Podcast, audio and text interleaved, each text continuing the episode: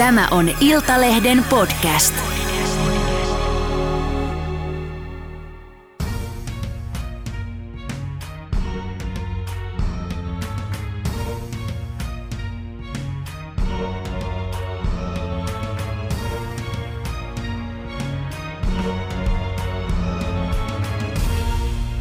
Tervetuloa valtiotieteiden tohtori ja NATO-tutkija Iro Särkkä. Kiitos.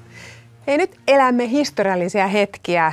Äh, monien tietojen mukaan, muun muassa myös Iltalehden tietojen mukaan, odotetaan, että huomenna tasavallan presidentti Sauli Niinistö ilmaisisi NATO-kantansa, jonka uskotaan olevan myönteinen, samoin kuin pääministeri Sanna Marin. Hmm. Äh, miltä kuulostaa? No vihdoinkin voisin sanoa näin, eli tässä on koko kevät odotettu näitä kantoja ja, ja tietysti, että yhtäaikaiset ulostulot, niin kyllä lähettää hyvin vahvan viestin siitä, että tässä on Suomen ulkopoliittisen johdon sitten linja varsin yhteneväinen ja selvä. Mm. Prosessi on mennyt oikeastaan valtavan nopeaa vauhtia ja, ja, ja meidän ulkopoliittinen johto on tavannut maailmanjohtajaa tiuhaan tahtiin. Onko sinua yllättänyt tässä prosessissa jokin ja jos on, niin mikä? No ehkä kaksi asiaa, jotka nostasin. Eli ensinnäkin se vauhti, jolla tämä asia on edennyt, on ollut kyllä todella nopea.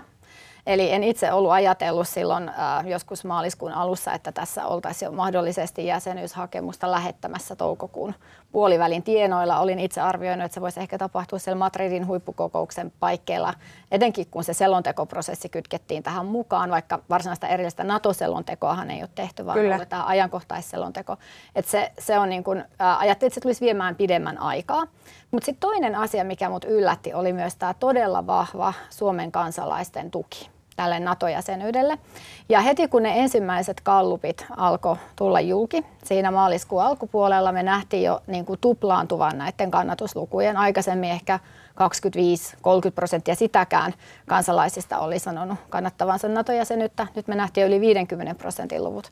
Sitten me nähtiin sit seuraavana kuukautena yli 65 prosentin luvut ja nyt me ollaan nähty yli 75 prosentin luvut. Eli tämä tapa, jolla kansa on tämän asian mieltänyt nyt omakseen, on kyllä ihan uusi juttu. Mm. Mistä se sinusta kertoo? No tietysti äh, ensisijainen syy on se, että ihmiset on pelästynyt todella paljon tätä Ukrainan toista hyökkäyssotaa ja, ja näkee siinä ehkä tällaisen jonkinlaisen historiallisen tapahtumakulun toisintumisen niin kuin toisen valtion maaperällä kuin mitä Suomi on kokenut silloin aikoinaan ää, talvisodan ja jatkosodan myötä. Eli varmasti tämä pelko siitä, että Suomelle voisi tapahtua jotain samankaltaista, Venäjän pelko on todella suuri. Mutta sitten mä luulen, että ihmiset on myös havahtunut siihen, että ikään kuin vähän unesta ollaan herätty, että meillä on tämä hieno asia, itsenäisyys, meidän omat arvot, Suomi vapaana maana, kaikki tämä vapaus, mikä meillä Suomessa on, me ollaan kaikkien vapausindeksien kärjessä aina, niin sitä ei voi pitää itsestään selvänä asiana. Että meidän pitää olla valmiita puolustaa sitä ja varautua siihen, että, että me ollaan valmiit puolustaa omaa maatamme ja, ja myöskin, että NATO voisi mm. tuoda siihen sitten niin kuin sitä lisäsuojaa Mm. Niin, todennäköisesti siis nyt ajatus ja prosessin kulku on se, että ensi, jo ensi viikolla Suomi jättäisi mm. sitten hakemuksensa Naton jäseneksi. Suomi on ollut tässä oikein primus motor. Tuntuu, että Suomi on imassut myös Ruotsin ää, mukaan ja sielläkin on aika mullistavasti ää, tota, mielipiteet ää, muuttunut. Mikä merkitys sillä on, jos ja uskallanko sanoa, että kun Suomi ja Ruotsi hakevat yhdessä NATO-jäsenyyttä? No kyllähän se luo paljon vahvemman asetelman täällä niin kuin Pohjois-Euroopassa. Eli jos Suomi ja Ruotsi lähtee hakemaan yhtäaikaista jäsenyyttä, niin se luo lisäturvaa siis pohjoisella tällä pallonpuoliskolla kolkalla. Ja sitten toisaalta se voi myös luoda ehkä osittain paremman neuvotteluaseman ää, näille kahdelle maalle ja tämmöisen yhtenäisemmän rintaman ää, tällä niin kuin pohjoisessa. Naton sisällä voidaan ehkä nähdä myös se, että alkaa tämmöistä tiivistyvämpää yhteistyötä muodostua tiettyjen maaryhmien välillä, niin kyllähän Pohjoismaat nyt, jos ajatellaan, että meillä on viisi Pohjoismaata ja kolme on ollut NATO-jäseniä, ää, niin kuin ennen tätä kevättä tai ehkä ensi kevättä, mm. niin sitten jos niitä onkin viisi, niin se luo myös mahdollisuuden pohjoismaisen yhteistyön kehittämiselle ja syventämiselle. Mm, joka on tärkeää. Kyllä, se on tärkeää. Mm. No, äh, sanoit tuossa, että, että jos Suomi ja Ruotsi ja itse asiassa että kun hakevat äh, todennäköisesti yhtä mm. aikaa, niin äh, luo heille paremmat neuvottelumahdollisuudet, niin niin mistä Suomi nyt sitten, mistä asioista Suomi voi neuvotella? No varmasti on näin, että se Naton perus perustamisasiakirja, perussopimus, että pitää hyväksyä sellaisena. Mm. Eli, eli kaikki ne artiklat ja pykälät, se on hyvin semmoinen määrämittamuotoinen sopimus, eli, eli ei, ei siinä mitään niin kuin erityisehtoja varsinaisesti neuvotella, mutta sitten tietysti kyllä Suomi voi siihen vaikuttaa, että jos me ei haluta tänne vaikka niitä ydinaseita. Niin, niin näistä on nyt viime aikoina paljon niin, puhuttu, niin. että tuleeko sitten ydinaseita Suomeen. Niin, jos Ruotsikin sanoo, että ei mekään haluta ydinaseita, mm. niin siinä on jo kaksi yhdessä sen sijaan, että oltaisiin yksin näin sanomassa. Tanska ja Norja jo aikoinaan niitä myöskään halunnut. Niin kyllähän se luo yhtenäisemmän kuvan tällaisesta yhteispohjoismaisesta linjasta silloin täällä Pohjolassa. Enkä usko, mm. että, että niin kuin tässä vaiheessa tänne edes oltaisiin mitään ydinaseita sijoittamaan. Ei ole semmoista niin kuin näköpiirissä Kyllä, kyllä. lailla. Ja NATO on pyrkinyt itse asiassa vähentämään niitä ydinaseita vuosien saatossa, mutta tietysti jotain on pitänyt, tai NATO-maat, NATOllahan ei varsinaisesti ole omia niin. ydinaseita, mutta ne isot NATO-maat, joilla niitä on. Ää, mutta kysymys on ennen kaikkea siitä, että pitää jonkinlainen voimatasapaino sitten kumminkin säilyttää. Niin, valtiohan toki voi tehdä ulostuloja ja varaumia, kun se hakee NATO-jäsenyyttä. Eduskunnan puolustusvaliokunnan mukaan, joka tuli siis eilen, niin todettiin, että NATO-jäsenyyttä haettaessa ei ole Suomelle tarvetta jättää hakemukseen minkäänlaisia kansallisia varaumia. Niin mitä ajattelet siitä? Miksi se kannatti sanoa jo etukäteen? No tietysti on ehkä hyvä lähteä tämmöisen niin aika avoimin mielin tähän tilanteeseen, että nyt jos me ollaan sinne ja menossa sinne puolustusliittoon, niin ei tässä nyt mennä jonkun pitkän listan kanssa, että mitä me ei sitten varsinkaan haluta tehdä tai aiota tehdä Naton jäsenenä. Eli, eli mennään sinne mukaan ja sitten ajan myötä tilanne osoittaa, että mikä se tarve esimerkiksi mahdolliselle lisätuelle Suomessa on toivottavasti sellaista ei koskaan tulla tarvitsemaan. Eli, eli se on tavallaan, saadaan turvatakuu siitä, mutta silloin samalla myös ymmärretään, että ollaan valmiita osallistumaan siihen yhteiseen puolustukseen, jos se tilanne tulee käsille. Mm. E, itse sanoit, että, että sinuakin yllätti tämä ä, prosessin nopeus ja vauhti, niin ä, onko se hyvä vai huono asia? Onko tässä nyt varmasti ehditty sitten kaikki niin. seikat ottaa huomioon? Mitä no, ajattelet? No, itse ajattelen niin, että olisin halunnut, että tämä keskustelu olisi käynnistetty aikaisemmin. Eli ilman tämmöistä hyvin niin kuin epävakaata turvallisuuspoliittista tilannetta Euroopassa. Siihen ei ollut ehkä sellaisia henkisiä valmiuksia siinä vaiheessa vielä Suomessa ja ehkä haluttiin ajatella, että olisi jotain muita kansainvälisen yhteistyön muotoja, jotka voisi tällaisen vastaavan turvan Suomelle taata kuin NATO-jäsenyys. Mutta nyt tässä ajankohtaisselonteossa on kyllä hyvin yksi kantaan se todettu, että esimerkiksi EUn yhteisellä puolustuksella ei pyritä tähän Naton kaltaiseen niin kuin toimintaan, eli se tulee keskittyä EU vähän alempiasteisten kriisien toimintaan, vaikka meillä on siellä se yhteinen turvatakuulauseke. Mm. No, mennään spekulaation puolelle, mutta mm. mitä ajattelet, mitä arvelet siitä, jos sinuakin yllätti tämä, että nyt ollaan tässä pisteessä, NATOn ovet ryskyy kohta, kun Suomi sinne mm. paukahtaa sisään, niin mitä Vladimir Putin, minkälainen takaisku tämä hänelle? Yhtäkkiä tuleekin sitten toden, yhtäkkiä tai myöhemmin 1300 kilometriä NATO-rajaa. Juuri päinvastoin, mikä on ollut koko ajan Venäjän tahtotila, heidän etupiiriajattelunsa. He on sanonut, että NATO-itälaajentuminen ei sovi heidän piirtaansa. Nyt käykin päinvastoin. No sitä on vaikea sanoa tai arvioida, että mitä, mitä Putin tästä ajattelee, mutta tietyllä tapaa kyllähän Suomi on ollut tässä Naton rauhankumppanuusohjelmassa, joka ei nyt välttämättä tietysti jäsenyyteen edes johda. Mutta Vuodesta 1994. Kyllä, eli melkein 30 vuotta.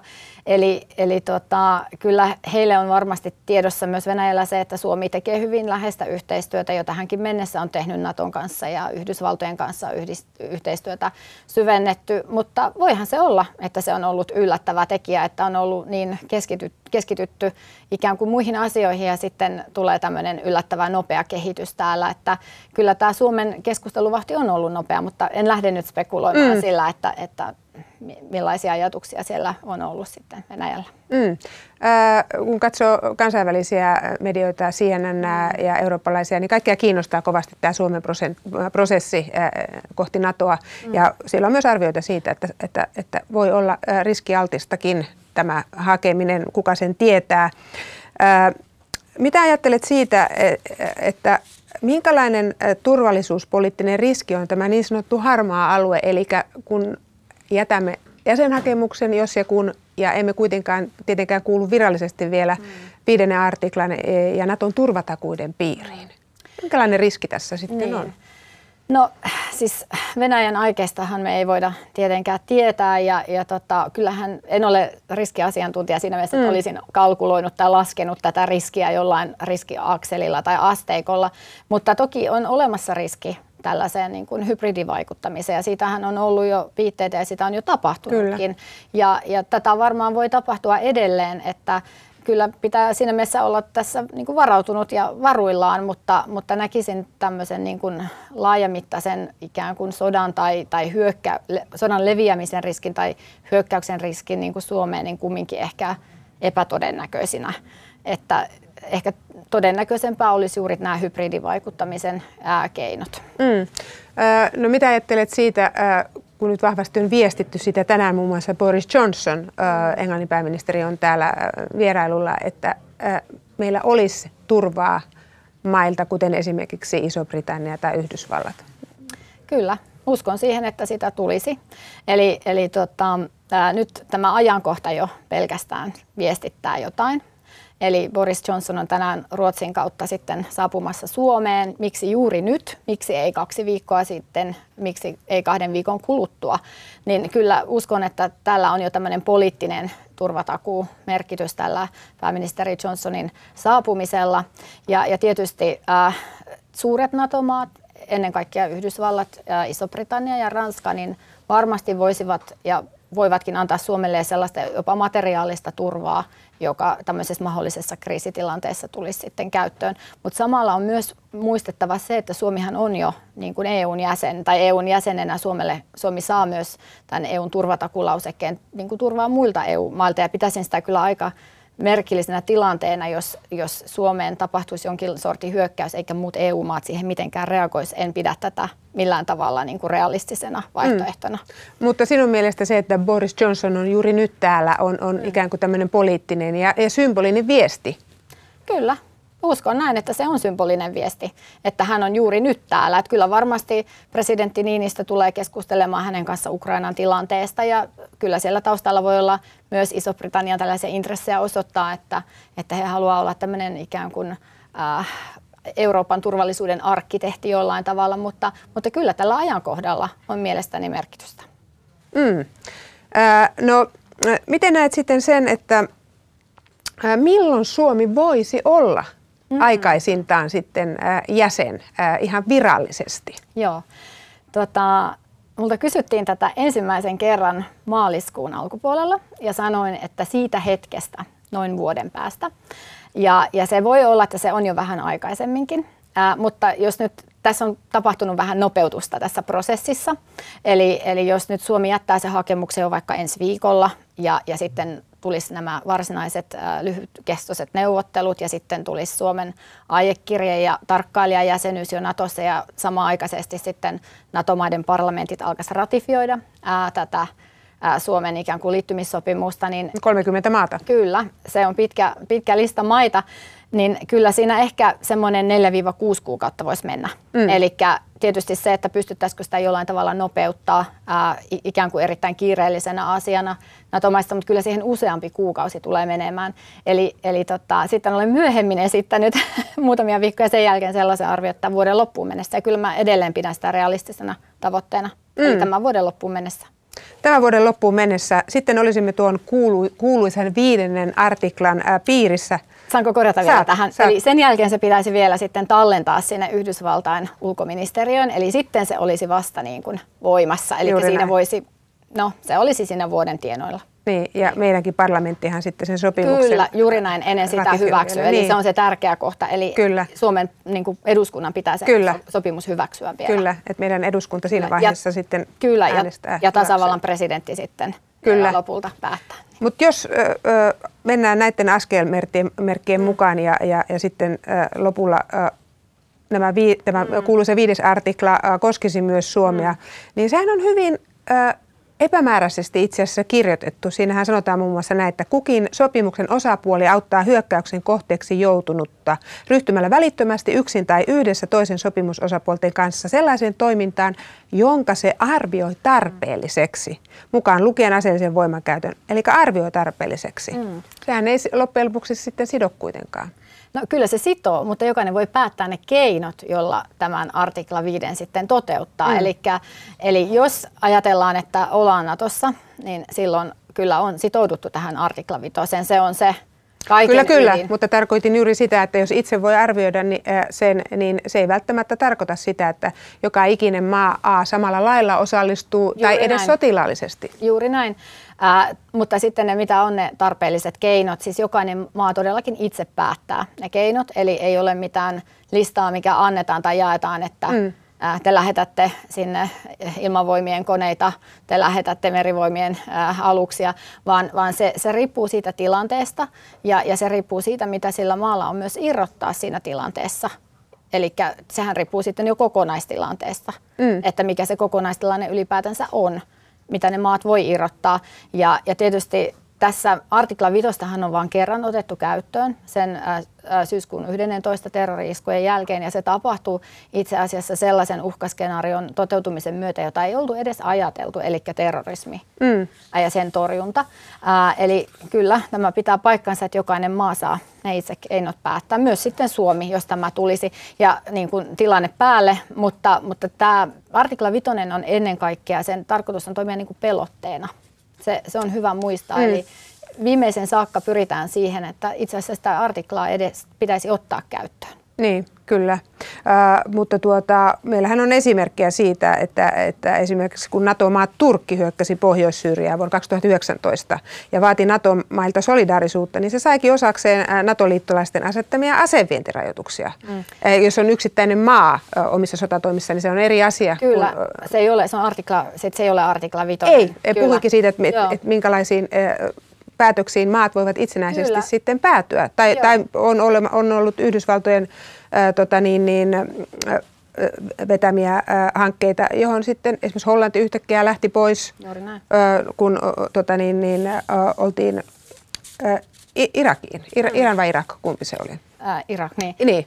Eli, tota, Vastoin Yhdysvaltojen niin, tahtoja. Kyllä, mm. eli tässä on tämä artikla nelosen konsultaatio ää, myös, eli jos joku NATO-maa kokee tämän turvallisuuspoliittisen tilanteen vuoksi olonsa uhatuksi, hän voi konsultoida niitä muita NATO-maita, mutta sehän ei velvoita niitä muita NATO-maita vielä millään keinoilla sitten niin kuin tämmöistä turvallisuutta sille toiselle maalle antaa. Ja, ja siis on juuri näitä tilanteita, joissa ää, ikään kuin joku maa olisi toivonut, että lähdetään vaikka johonkin yhteisiin toimiin, mutta sitten siellä, ää, kun Natossa päätökset tehdään yksimielisyydellä, Kyllä. niin silloin jos kaikki ei ole mukana, niin ei ole sitten mukana. Ja, ja silloin se tarkoittaa sitä, että sitä toimintaa ei sitten lähdetä tekemään mm. tai laittaa toimeen niitä tekoja. Mm. Ja niin. tämähän tarkoittaa si- sitä, että, että tulevaisuudessa mm. Suomi voi itse muovata sitä, minkälainen NATO-maa Suomi tulee olemaan. Kyllä, ja Suomi voi muokata myös sitä, että millainen NATO tulee olemaan. Juuri näin. Joo, niin. just näin. Eh, no miten sitten se, meillä on Ahvenanmaa, joka on demilitarisoitu. Miten, miten tämä kysymys? Niin. No tota, siis Ahvenanmaan demilitarisointi on ollut pitkään voimassa ja tota, sillä on historialliset taustat ja, ja tota, nyt sitten, että vaikuttaako tämä NATO-jäsenyys siihen, niin ei välttämättä vaikuta ää, mitenkään. Eli Suomi voi itse tietysti lähteä siitä, että millaisen aseman haluaa edelleen Ahvenanmaalle säilytettävän ja, ja tietysti kannattaa ja varmasti poliitikot miettivätkin tätä laajempaa niin kuin, äh, kontekstia tässä, että äh, millaisen signaalin se sitten antaisi esimerkiksi Venäjälle, jos me lähettäisiin tätä Ahvenanmaan demilitarisointia purkamaan. Ja, tuota, Minkälaisia se antaisi? No, siitä voi vetää johtopäätöksiä. Tietysti Suomen pitää ajatella asioita niin kuin omien tekojen kautta ja mitä haluaa sillä saavuttaa, mutta äh, ehkä jos tässä haetaan tämmöistä hieman niin kuin varovaisempaa linjaa, niin ehkä, ehkä tämä on asia, joka kannattaisi jättää sitten nykyisellään – tai voimaan niin kuin se nykyisellään on, mutta, mutta tähän ää, en nyt lähde ottamaan kantaa sitten, että onko se oikea vai, vai väärä päätös, jos näin toimitaan, että, että sillä on niin kuin historialliset syyt, miksi näin on. Ja sitten toinen asia on myös se, että ää, jos kysytään Ahvenanmaan asukkailta, mm niin ää, ilmeisesti he kovin kannattavat sitä olemassa olevaa linjaa ja toivoisivat, että se säilyisi. Eli, eli se ei ole niin yksioikoinen kysymys, vaan että sitten vaan ilmoitettaisiin, että nyt tähän tulee muutos. Mm, sehän on t- tärkeä, strategisesti tärkeä sijainti, tärkeä Kyllä. paikka. Se on strategi- strategisesti tärkeä paikka ja, ja sijainti Ahvenanmaalla. Ja, ja toki tietysti on hyvä muistaa se, että jos Suomi ja Ruotsi nyt sitten liittyy NATOon, niin tämä Itämeren tilanne kokonaisuudessaan, äh, niin kuin sotilastrateginen voimatasapaino siinä Itämeren alueella tulee muuttumaan ja siitä tulee niin kuin Naton sisämeri melkeinpä siitä ää, Itämerestä.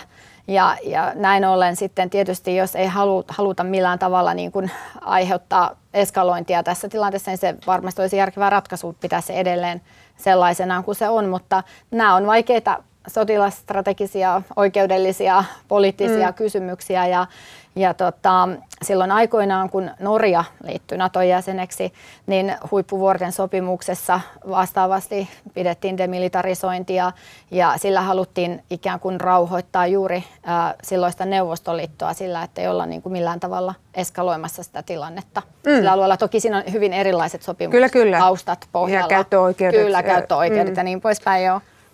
Mutta mitä arvioit sen, että äh, mitä uskot, että mitä sitten NATO haluaa Suomelta? Mm. Joo, tämä on hyvä kysymys ja tota, Suomihan on, voi sanoa, aika lailla NATO-yhteensopiva niin kuin, äh, puolustusvoimien ja suorituskykyjen näkökulmasta ja äh, NATOhan saa todella paljon jos Suomi liittyy. Eli, Eli? saa NATO-yhteensopivat asevoimat tai puolustusvoimat meidän tapauksessa, koska olemme puolustuksellinen asevoima. Ja, ja tuota, näin ollen tietysti voitaisiin ehkä ajatella, että olisi kysyntää sille käytöllekin joissain tietyissä rajatuissa tehtävissä ja, ja kyllä niin kuin itse pitäisin aika todennäköisenä sitä, että Suomi osallistuisi tuohon Baltian, äh, Baltian puolustamiseen. Millä äh, tavalla? No esimerkiksi siten, että kun Natossa on nyt nämä eteen työnnetyn läsnäolon joukot äh, olleet jo monta vuotta, niin että Suomi jollain kokoonpanolla tai jollain suorituskyvyllä – ne ei välttämättä edes ole joukkoja, mm. niin ä, osallistuisi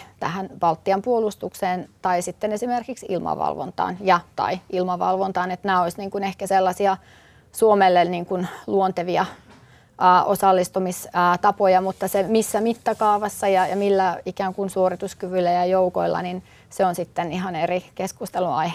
Mm. No, et ole ainoa asiantuntija, joka arvioi juuri, että tätä mahdollisesti mm. Suomelta toivotaan. No sano sitten tähän loppuun se, että, että mitä uutta, niin kuin tuossa aikaisemmin todettiin, mm. niin Suomi on ollut Naton rauhankumppani vuodesta 1994 ja osallistunut Nato ulkopuolisiinkin operaatioihin monessa paikassa. Mm. Meidän sotilaita on ollut siellä. Niin mitä uutta jäsenyys toisi, toisi Suomelle ja mitä meidän pitäisi tässä sitten niin kuin muuttaa tai opetella tai oppia? Mm.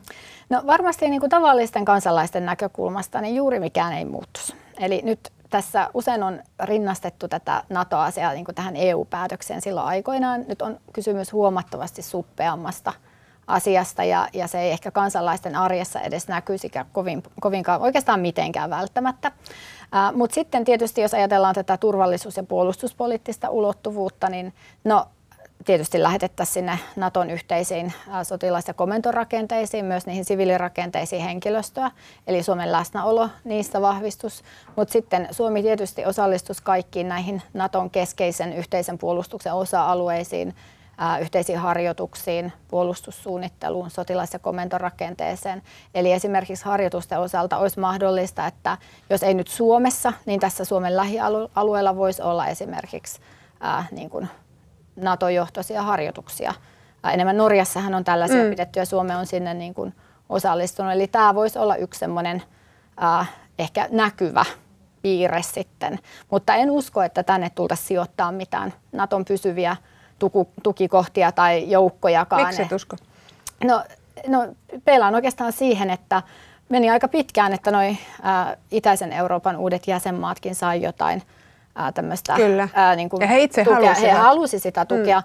ja, ja nyt kyllä ää, Suomessa on hyvin niin kuin, toiminta, erittäin toimintakykyiset ää, puolustusvoimat ja, ja Suomella on niin kuin kaikki puolustushaarat ja meillä on niin kuin todella kokonaisvaltainen tämä kansallinen itsenäinen puolustus ollut. Eli, eli siis ää, ei tässä tilanteessa Suomi varsinaisesti edes tarvitsisi tänne mitään, mitään niin kuin apua. Mm.